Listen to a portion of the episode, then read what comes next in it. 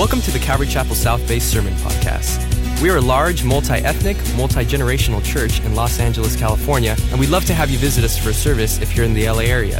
Visit ccsouthbay.org to learn more about us and to find out service times. If you have any questions, shoot us an email at hello at ccsouthbay.org. Enjoy today's sermon, and we hope to see you at church soon.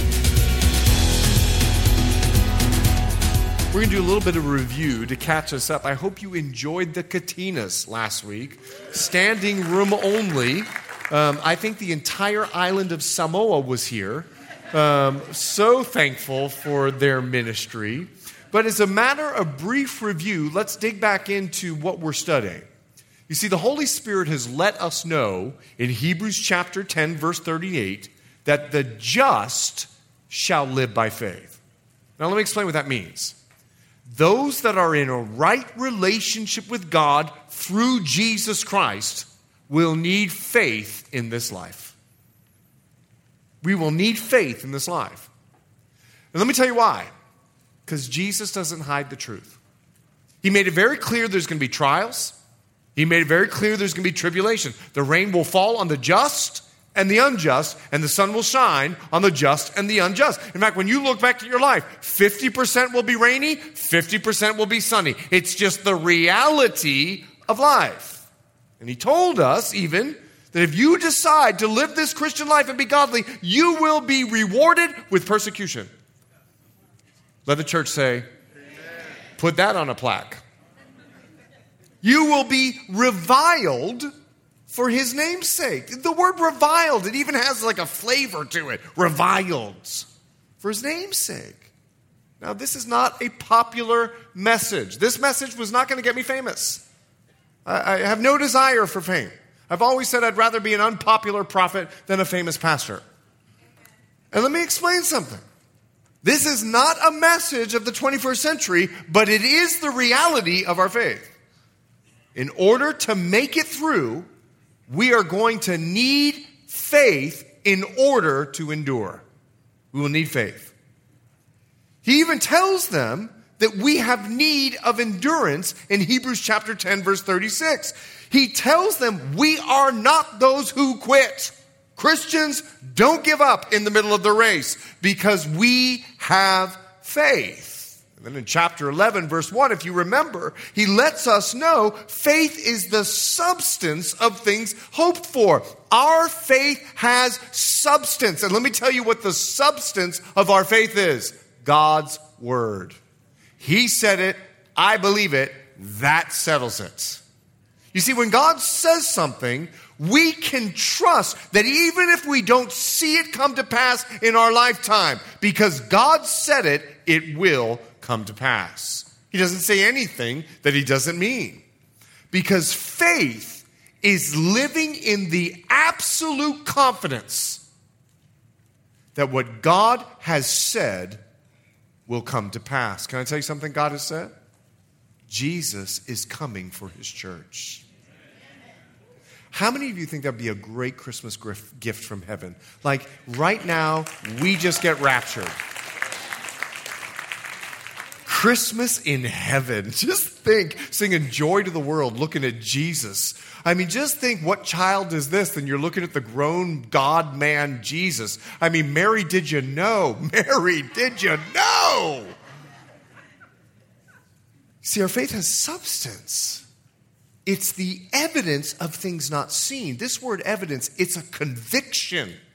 Like it's a conviction in our heart, in our life. We trust that even if we don't see it happen in our lifetime, our conviction lies in God's word, not our experience and not our feelings. That's our faith. We believe that if God has told us that Jesus is coming back, it's going to come to pass. It's our conviction to simply play the part that He's asked us to play. This kind of faith we learned with Enoch. This kind of faith pleases God. You see, what the writer is going to do throughout all of Hebrews chapter 11, he's going to call 17 witnesses to the stand. 17 people of faith that did it. Because what the writer is trying to do, what the Holy Spirit is trying to do, is show how a human being was able to endure this life because of their faith. So we learned of Abel. And let me tell you something about Abel. Abel was killed for doing what God told him to do. Let the church say, Amen. Do you really mean that? Abel was killed for doing what God told him to do. His life was taken from him for doing what was right. Now, some of us have a problem with that. We talked about the very fact the problem is our perspective of death. You see, if we're living for the material, death cuts us off from what we find important. But if we're living for the spiritual, death is just a butler that ushers us to heaven. And the writer is purposing to help us see that people have been dying for their faith for a long time because they were dying in the Roman gladiators arena. And he's letting them know since righteous Abel, people have died for their faith. But Abel's life, take a look at Hebrews chapter 11, verse 4. The Bible says Abel's life, though he's being dead, still speaks. Nobody can take Abel's testimony away from him. They may kill him, but they can't take away the fact that he was a righteous man, and we will know Abel as a man that followed God for all of eternity. How many of you want that reputation? But how many of us are willing to lay our lives down for it? We're all called to. Paul said, I have been crucified with Christ. I'm dead already. Yet now I live. We learned about Enoch. You remember Enoch? Enoch was raptured off with God. He had a faith that pleased God. He walked with God for 365 years. His name means dedicated. He was dedicated in a godless world to be constantly connected and have consistent communion with God. And his life reveals that no matter long we suffer in this godless world, the way to make it through is by faith, by dedicating our life to God.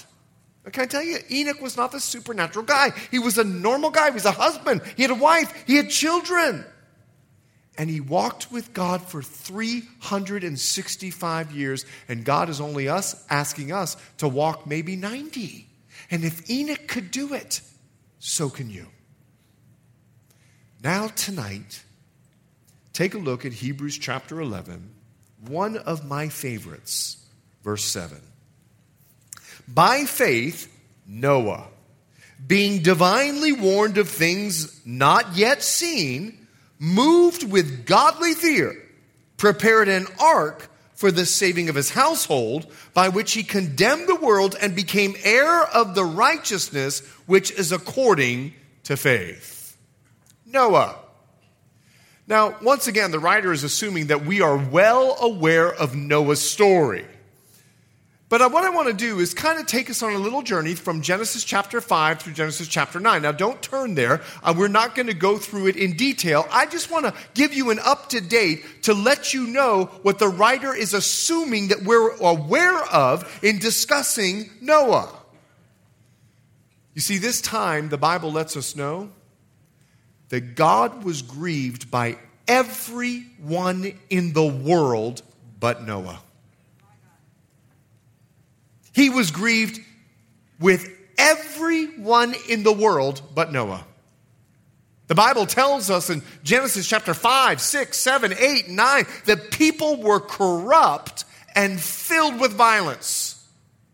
Now, just imagine walking those streets always wondering about crime, always wondering about being murdered, always wondering about being assaulted. You've got to imagine in this world, it was filled with violence. It had to be filled with fear and it had to be filled with anxiety. This was the lifestyle of those living in Noah's time. Bible goes on to say that the wickedness of the earth was unheard of and it was unprecedented. People were doing wicked things. Now, let me tell you something, gang. I lived through a war. I lived through a war. And there's one thing I know about evil it does not stay stagnant, it gets worse and worse and worse and worse. And if one rebel did this, the other rebel had to do something even worse to the victim. And then the other rebel had to do something even worse because evil does not remain stagnant. Evil grows and grows and grows. In fact, the Bible says of this day that every intent of the thoughts of the heart was only evil continually. All they could think of was evil. People were longing for anything and everything that was anti God. They wanted to do nothing but satisfy their flesh. If you think Amsterdam is bad, you should have been walking the streets of Noah's day. If you think LA is corrupt, if you think that any major city that you can think of has some issues, you have never been walking the streets of Noah's day. In fact, it was so evil. Demons took advantage of the rampant evil on earth and they became monumental men. They transformed into men. And they lured women, little PG 13, they lured women into the bedroom, and these women gave birth to superhero kind of men. The Bible calls them Nephilim. Nephilim. Now, that's a whole Bible study in itself. Many theologians believe it was during this period that Greek mythology emerged. Zeus and Hercules and Hermes and Venus, these supernatural human beings that had muscles that were out to here. And that's what you always see with these Greek gods. They believed that it was from these superhuman kind of heroes that Greek mythology emerged. This was the evil. Demons were running around on the earth pretending to be humans. This was a radical kind of world. But the Bible says something about Noah. In comparison to the evil of the world, but Noah found grace in the eyes of the Lord. Don't you want that to be said of you? Like when God is looking at LA, he looks at you and goes, But I found grace with this one. But I found grace with that one. But I found grace with this one. We need to understand why did the Lord find grace with Noah? You see, God was going to destroy the world he made except for one man and his family. This means when Noah found grace, that Noah was the only one in the world who was following God, and if he could do it, so can you. There was no other believers. Everyone in the world was evil beyond imagination. Noah was the only one in the world that was following God. And this was important to the first century Jew. You see, these believers needed to be encouraged. They were facing the Roman gladiator arenas. They felt alone, like they were the only human being in the world. They were discouraged. In fact, the Bible told us in Hebrews 10 their goods had been plundered. Some of them had even been thrown into jail. Their families had rejected them. They felt all alone, and their employers had fired them because they refused to give the Augustan, uh, the cult of Augustus, they refused to give the Augustan coin because it meant that you had to worship in the Augustan temple. And they refused. So their employers, their guilds, fire them. Truly, Jesus, when he said that the laborers were few, they were feeling the reality of those words. And Noah could say to them, I understand. I know what it's like to feel like you are the only believer in the whole world. Now, how many of us feel like we're the only Christian at work? We're the only Christian in our school. We're the only Christian in our community. We're the only Christian in our college. You see, Noah's life, uh, it encourages us as well. And while the entire world, the entire county of LA, the entire state of California may be an unbelieving place, Noah, in the midst of that, chose to walk with God. And if Noah can do it, so can you. If Noah can do it, so can you. So, what I want to do is I want to take a look at three things about Noah. And we're going to call this Noah's Noble Navigation. Get it? Ark, navigation. Noah's noble navigation. And I want you to write it down. The first one is this Noah was upright in an upside down world. Take a look, if you would. It's Genesis chapter 6, verse 9. This is the genealogy of Noah. Noah was a just man, perfect in his generations. Noah walked with God. Now, this word just and perfect, it's a word that helps, I want to help you understand. It's a word that means unblemished. Noah was blameless. Noah was upright, though the world was upside down. Now, to be upright means that you're making more decisions that honor God than ones that dishonor God. That's upright. It means that your heart longs more for the things of God than for the things of the world. And Noah, Noah was upright. He was making more decisions for God than he was against God. His heart was for the things of God than it was for the violence in the world. You see, that was Noah's heart. So much so that even God gives Noah credit in Ezekiel. Take a look at Ezekiel chapter 14, verse 14. This is God speaking about Noah. And I hope all of us want God to say this about us.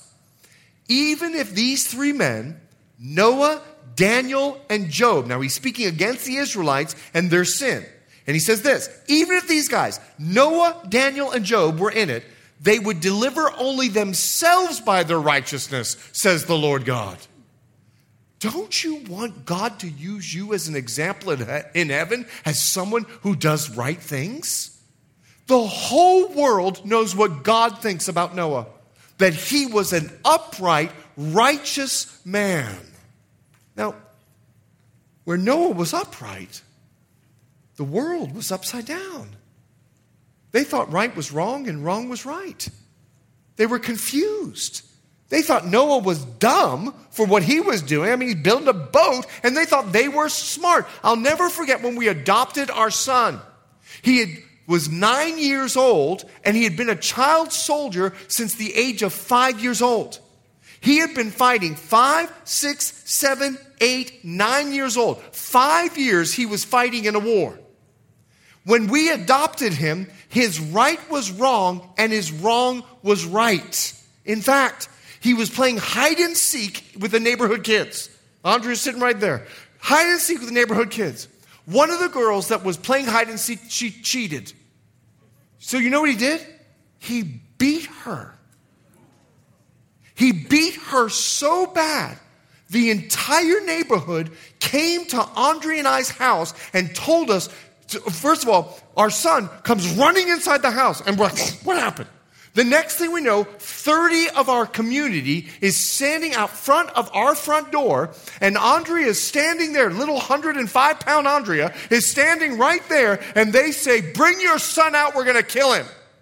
And Andrea looks, she goes, You'll kill me first, but you ain't killing my son. His right was wrong, and his wrong was right. Now, let me tell you, he's no longer like that, okay? He's now a deacon at Calvary Chapel, Fort Lauderdale. Like he loves Jesus. He has been redeemed. His life is totally different. Now, let me explain something. But when we first brought him in, his world was upside down. He thought he did the right thing. Um, so I do love surfing. And I'll never forget one day I was out on a very big day. And I dropped in on this wave. Now, for those of you who don't know surfer lingo, I basically caught the wave and I'm dropping in on this wave. And unfortunately for me, it began to close out. That means that it was falling on top of me. And it caught the tail of my board. It literally had a hand. It grabbed my board, it pulled me and my board, and I did something where they call go over the falls. Now, let me explain what that means. I got sucked up into the wave, and then it spit me out, and tons of water dropped on me.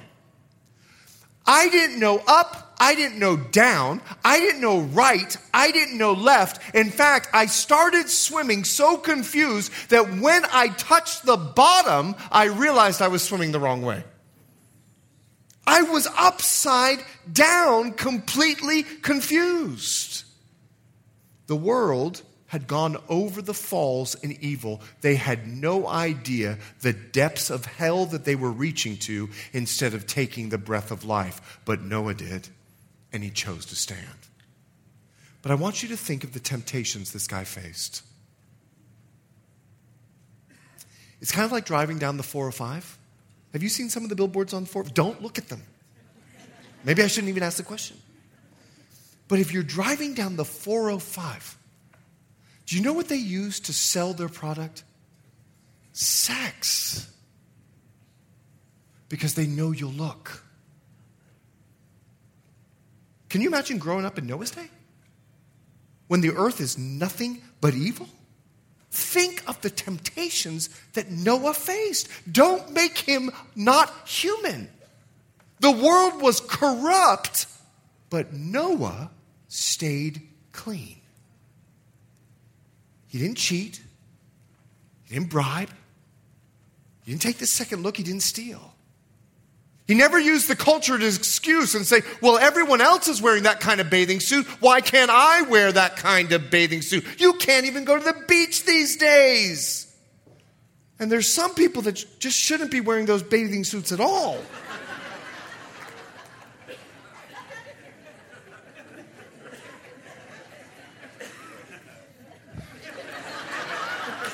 I don't even have a Catholic background.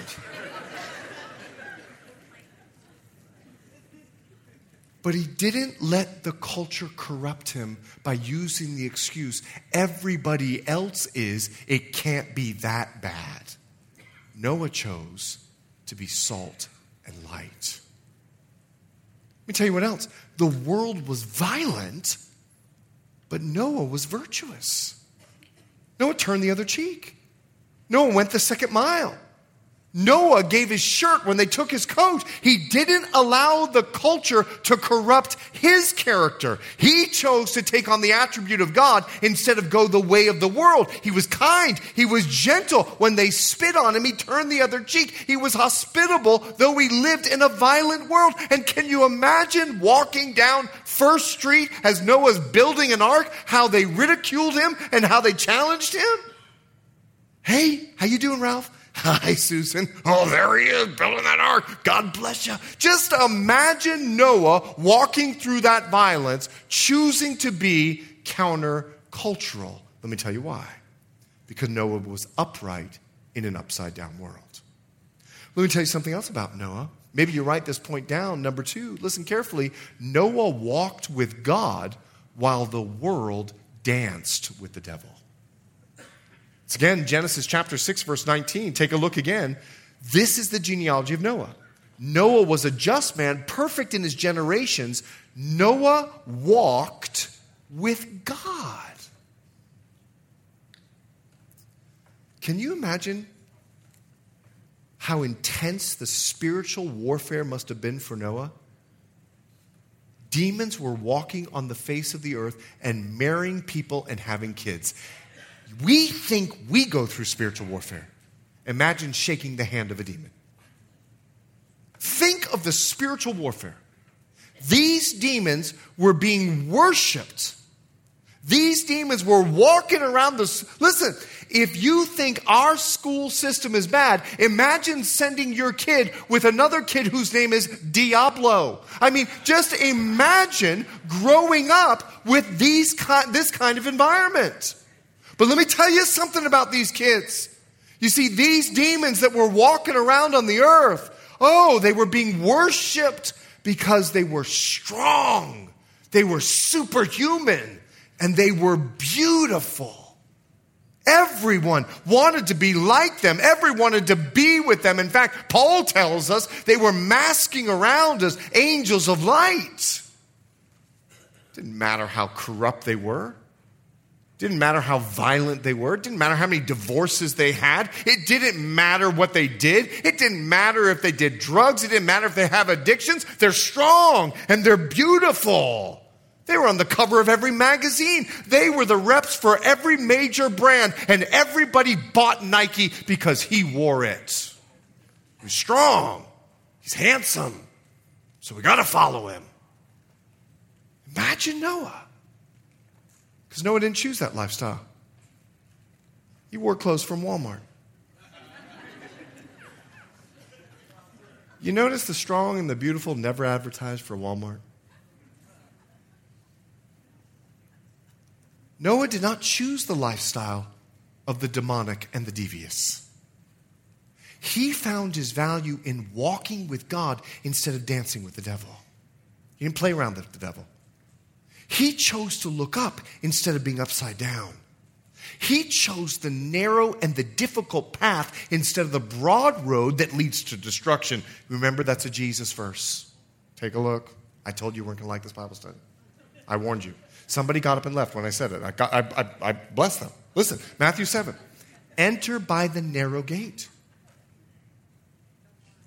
For wide is the gate and broad is the way that leads to destruction. And there are many who go in it. Because narrow is the gate, here it is. This is not 21st century friendly Jesus. And difficult is the way which leads to life. And there are few, and I believe you're sitting right here at this church, there are few who find it. Our world doesn't like the word difficult. That word is an, a naughty word. Nothing should be difficult. If it's difficult, it's not Jesus. I mean, I should feel the wind in my sails. Everything should go right. It's like, Remy, Rami, Remy, Rami, Jesus. And as long as I feel Jesus, and I'm happy, and I'm peaceful, and everything's good, it's like Whoville. Unfortunately, every world has a Grinch in it. Every world. Jesus makes it very clear it's going to be difficult. So, can we just talk about some practicalities for just a minute? Do you think building the ark was easy? Think of what God asked Noah to do. Building the ark was difficult. You see, God was very detailed with the kind of material the kind of structure and the size. The hugeanimous size, that's not even a word, but you, I think you understand what I'm saying. I mean, this boat was enormous, and he built it on dry ground with no water anywhere in sight, whether a desert or forest, I have no idea. He built a boat. Do you know what it was like? Have you ever picked up a log? Have you ever carried it for at least 50 yards? Much less 100 yards or a mile? Do you have any idea? This boat was 30 stories high. This boat, you can go visit a replica of it in Kentucky. It goes for, I think, 300 yards. You carry the wood. You get the tar to paint everything. You build the decks. You get the food. This was 120 years of hard work. 120 years it took to build this boat. That's quite a commitment. The same old thing day after day after day. We read it in one chapter, Genesis chapter 6. We read in one chapter. How exciting it must have been for Noah to hear from God. Oh, and then the rain started. And in one chapter, we got a boat built and rain started. Do you realize in the context of that chapter is 120 years of being faithfully doing the same thing day after day, doing what God asked him to do? You see, the writer is using Noah to encourage them and to encourage us to walk with God and just do what he's saying to do.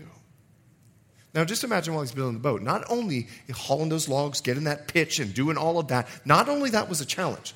Imagine meeting some of the community in the forest as you're chopping down the wood. Hey, Noah, what you doing? Uh, building a boat. A what? Never heard of a boat.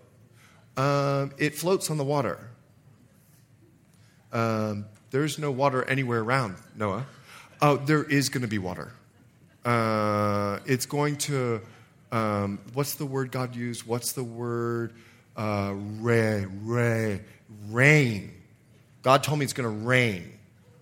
Excuse me? Um, we've never heard that word before. No, no, God told me it's going to rain. Can you stop for just a moment? Demons are walking around the earth. Think of the spiritual warfare that Noah's going through.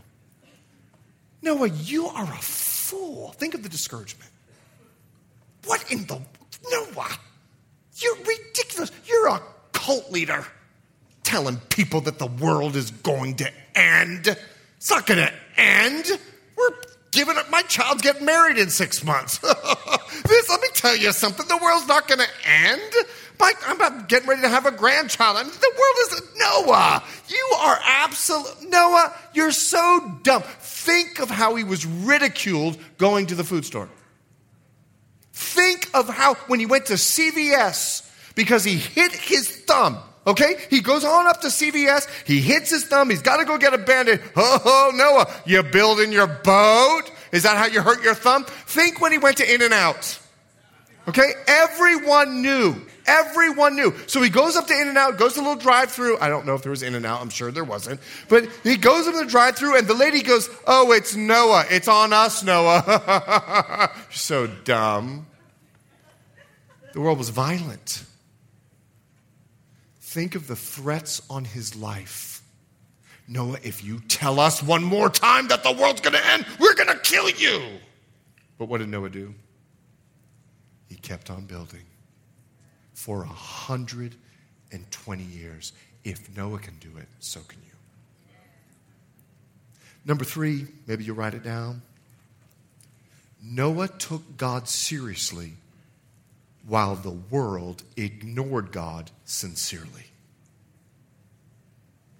It's Genesis chapter 6, verse 22. Take a look. Thus Noah did according to all that God commanded him so he did. Don't you want that to be written on your tombstone? Thus, put your name there, did everything that God told them to do.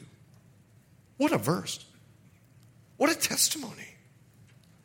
And can I remind you of something? Noah had no concept of rain. No concept of rain. But he trusted God. Go look with me, Hebrews chapter 11, verse 7. Take a look, Hebrews 11, verse 7 by faith, Noah being divinely warned of things not yet seen. Noah had never seen rain.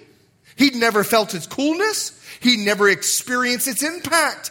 That's why God had to give him a rainbow after the rain. Can you imagine when the second rainstorm came? Noah would have ran back to the ark had he not seen the rainbow because he'd never experienced rain. And his only experience with rain was absolute destruction. That's why God gave him a promise. You know what I love about Noah? Though he had no idea what rain was, he didn't ask God to explain to him, now what's rain? And why are you doing this? And I'm not going to do anything until you tell me why. Until you explain this, I'm not going to move forward. Not Noah. He just built a boat despite the fact that he didn't completely understand what he was going through. Nor could he understand because Noah was operating by faith. It never rained before. He had no idea what he was talking about. But not only did he build a boat, he was also a preacher of righteousness.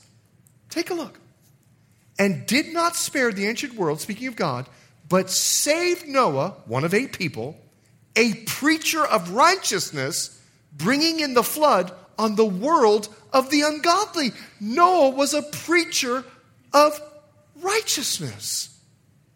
Now, stop here for a minute. Imagine telling others the way of salvation in that world. Now, you think street outreach is difficult in LA. Go to people that they've threatened to kill you.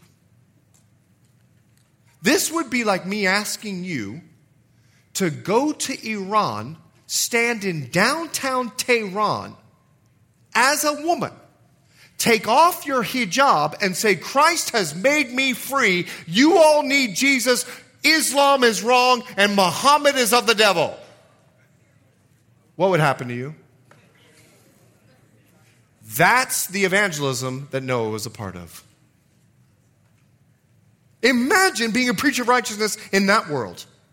He used his time in the trial, in the midst of his 120 years of building that boat, despite the violence of the culture, he used his trial to proclaim the good news because God told him to do it. God put him in that situation.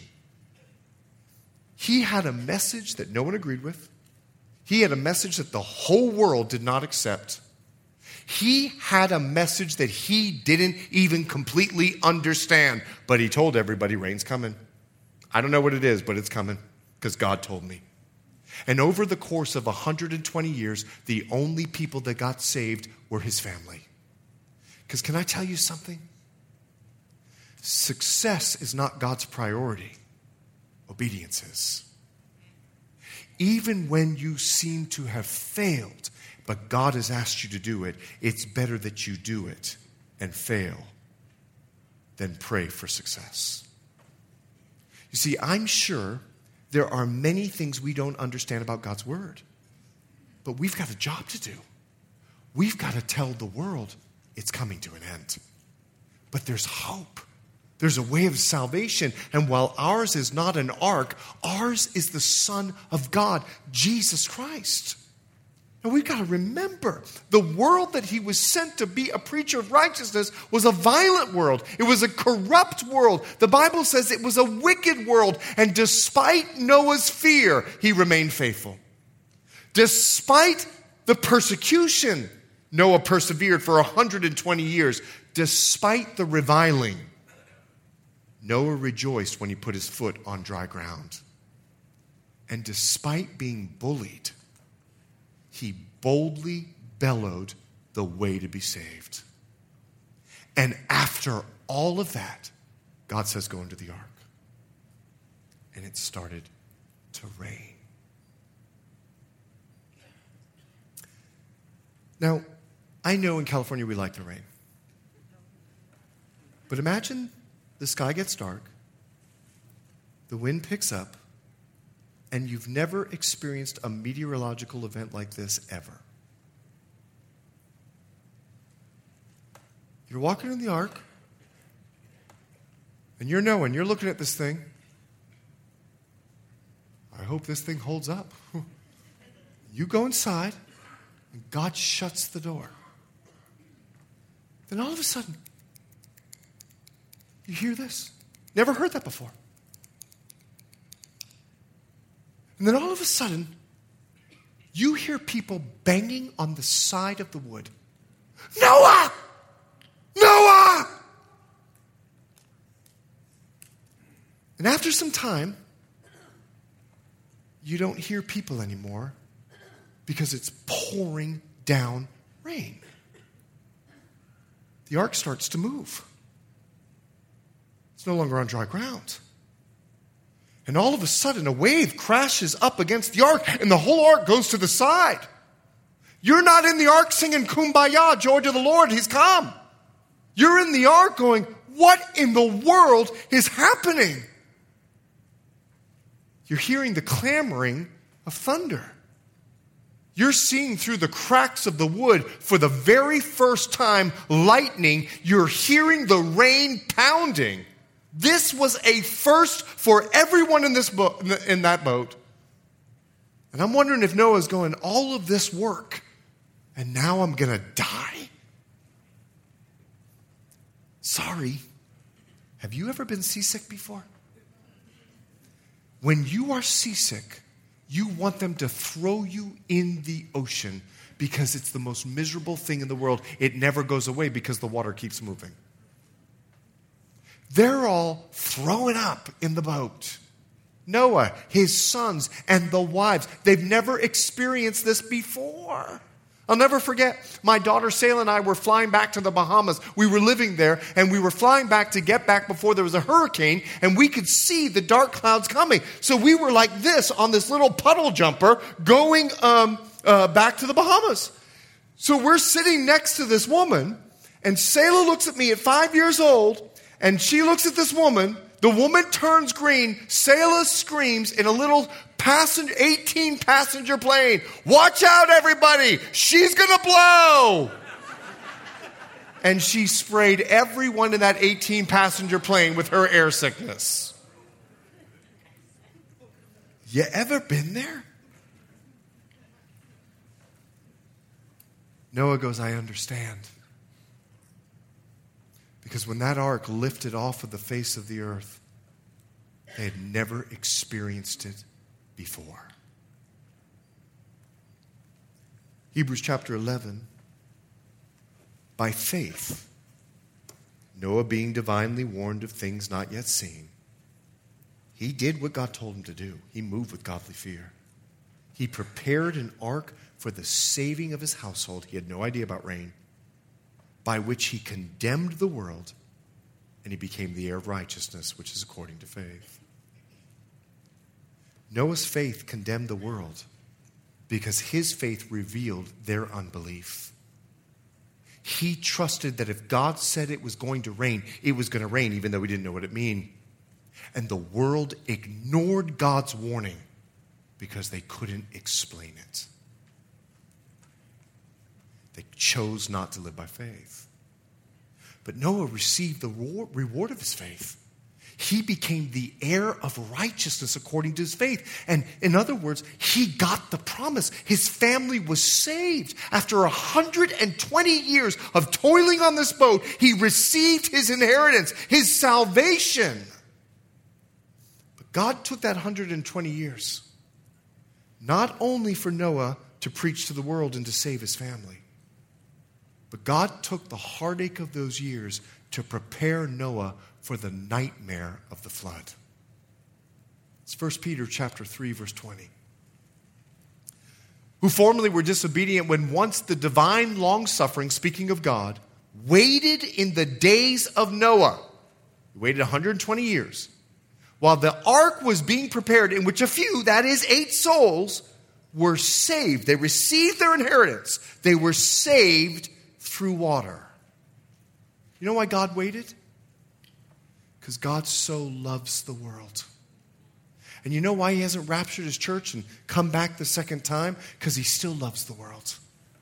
And he wants to seek and to save the lost. But that was not all that God was doing.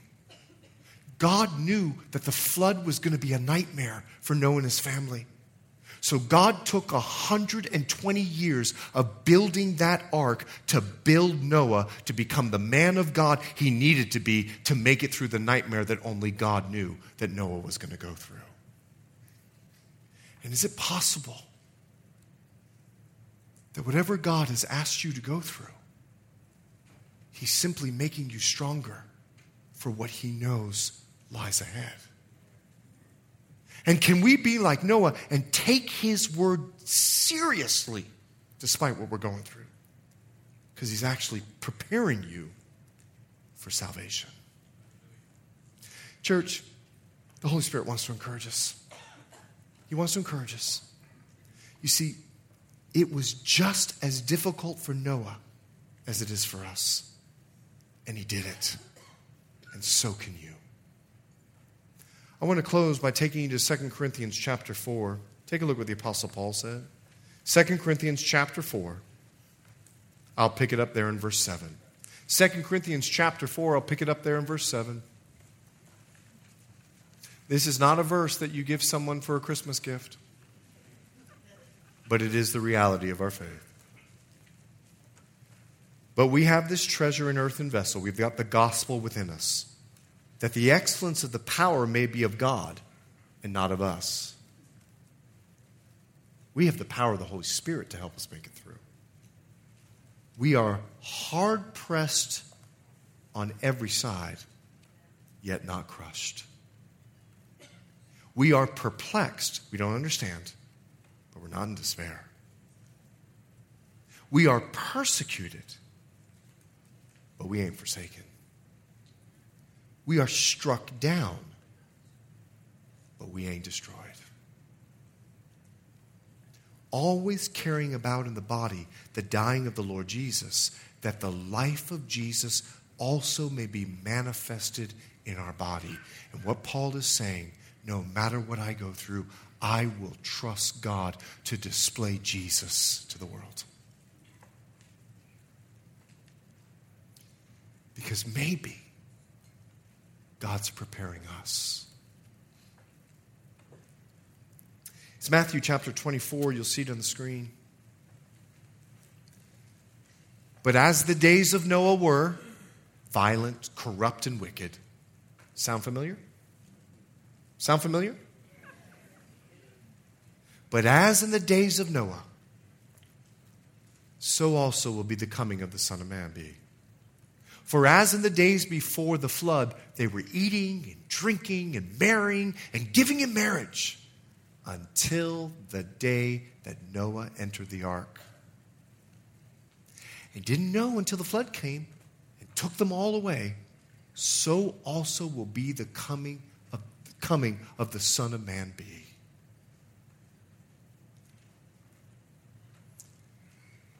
Is it possible that we're living in those days? And what you're looking at as a trial is God's 120 years of simply preparing you to be able to make it through and endure by faith. Are you building your ark? Are you doing what God asked you to do? even if you have no idea what rain is. I deal with this all the time. God speaks to someone and says, Go to the Middle East and be a missionary. Well, you know, I've got a family, I've got this, I got a job, I got. Hey, I, I want you to go to your neighbor and just give them an apple pie and tell them about me. Oh, I don't know, they're so mean and angry all the time, I don't think I can do it. Thank God Noah didn't come up with excuses his family would have died. That's how serious it is for us to do what God's asked us to do. Jesus, thank you so much for this precious word. By faith, Noah. He did it. And it encourages us that we can do it. In Jesus' name. Amen. Thanks for listening, and we hope you were encouraged by today's message. If you have any questions or just want to check us out, make sure to visit us at ccsouthbay.org. God bless you guys, and we'll see you next week.